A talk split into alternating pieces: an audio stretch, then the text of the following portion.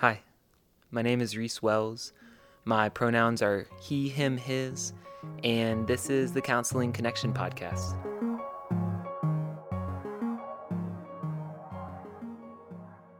This is a short audio blog from reesewells.com. To access the text, you may visit reesewells.com backslash blog. The value of lifestyle. I've been thinking a lot about values recently. What are my values? And how do they influence my behavior, the decisions I make? The way it's been explained to me is that our values are the essence of self. When one is acting out their values, there is an alignment with thoughts, behaviors, and beliefs. Ever laid your head down on the pillow at night and thought, yeah, today was a tough day, but I did a good job of navigating the difficult moments. Like when you got really upset with your partner, but instead of snapping at them, you took a deep breath and stayed in the conversation. That sounds like a day of acting out your values. I bet you slept pretty well that night. What about the nights when you stare at the ceiling and replay the moments where you did not show up so well? Those moments that, upon reflection, give rise to feelings in your body maybe tightness in your chest, maybe queasiness in your body. Those remembered moments may be when you were not acting within your values. And when we go weeks and months of not living out our values, it can lead to chronic anxiety and depression. This is something that I speak about with my clients quite a lot, and it's something I've worked on for myself. Through values exploration, I've found that I have a few values that are more core than others. These are integrity, family, and growth. Spiraling outwards are creativity, connection, loyalty, trust, and others that, when distilled, condense down to my more core three. One value that I believe is often overlooked and underrated is lifestyle.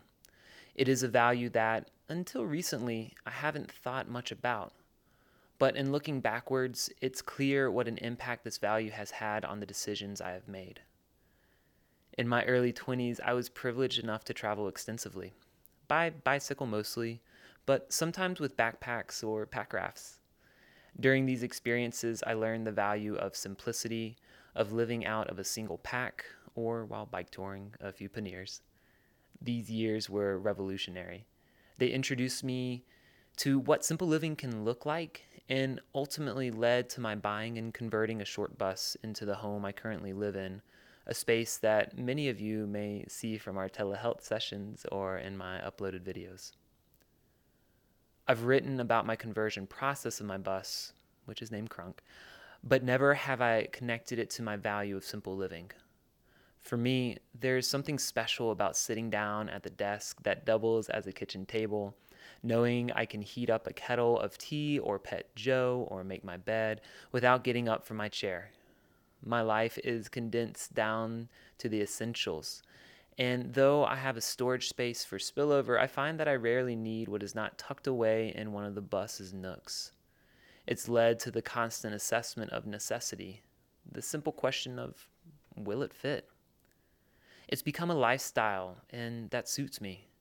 Because when I am living simply, when I am in my bus and deciding whether I can fit another book on the shelf or if I'll first need to drop off one at a little free library, when I'm in the woods and using my backpack as a pillow, when I'm bike touring and cooking a shared dinner over the same worn out stove I've had since I was 20, I believe I am acting out my values. Integrity and simplicity, sharing space with family, and growing in my own understanding of self by the decisions I make. I tend to sleep well in my bus. I believe it's because it is a space that is familiar to me. It is my home. And it is a constant reminder of a lifestyle that I am choosing, a lifestyle that is a part of my value system. I do recognize that my life circumstances may change, and with it, my ability to live in crunk. If and when things shift, I will be open to redefining simple living in that new context. However, it's important for me to remember that if I stray too far away from simple living, I will run the risk of creating an environment that is chronically outside of my value system, and this will have a direct effect on my mental health. As I write about this, I think of my clients, of my friends and family, of conversations I have that point towards someone's lifestyle not matching their values. This is an issue that is often out of our control, a delicate balance between freedom and simplicity versus paying the bills and feeding the family. I think of compromise and what I've had to shift as I've transitioned from the privileged freedom of my early 20s to working as a professional. For now, the bus is my compromise, and I can meet my lifestyle value and still go to work. I can lay my head down on the pillow at night and think, yeah, today was a tough day but at least I've got this, and that, right now, is enough. If you are interested in learning more about values, shoot me an email at reese at livewildcollective.com or contact me at reesewells.com.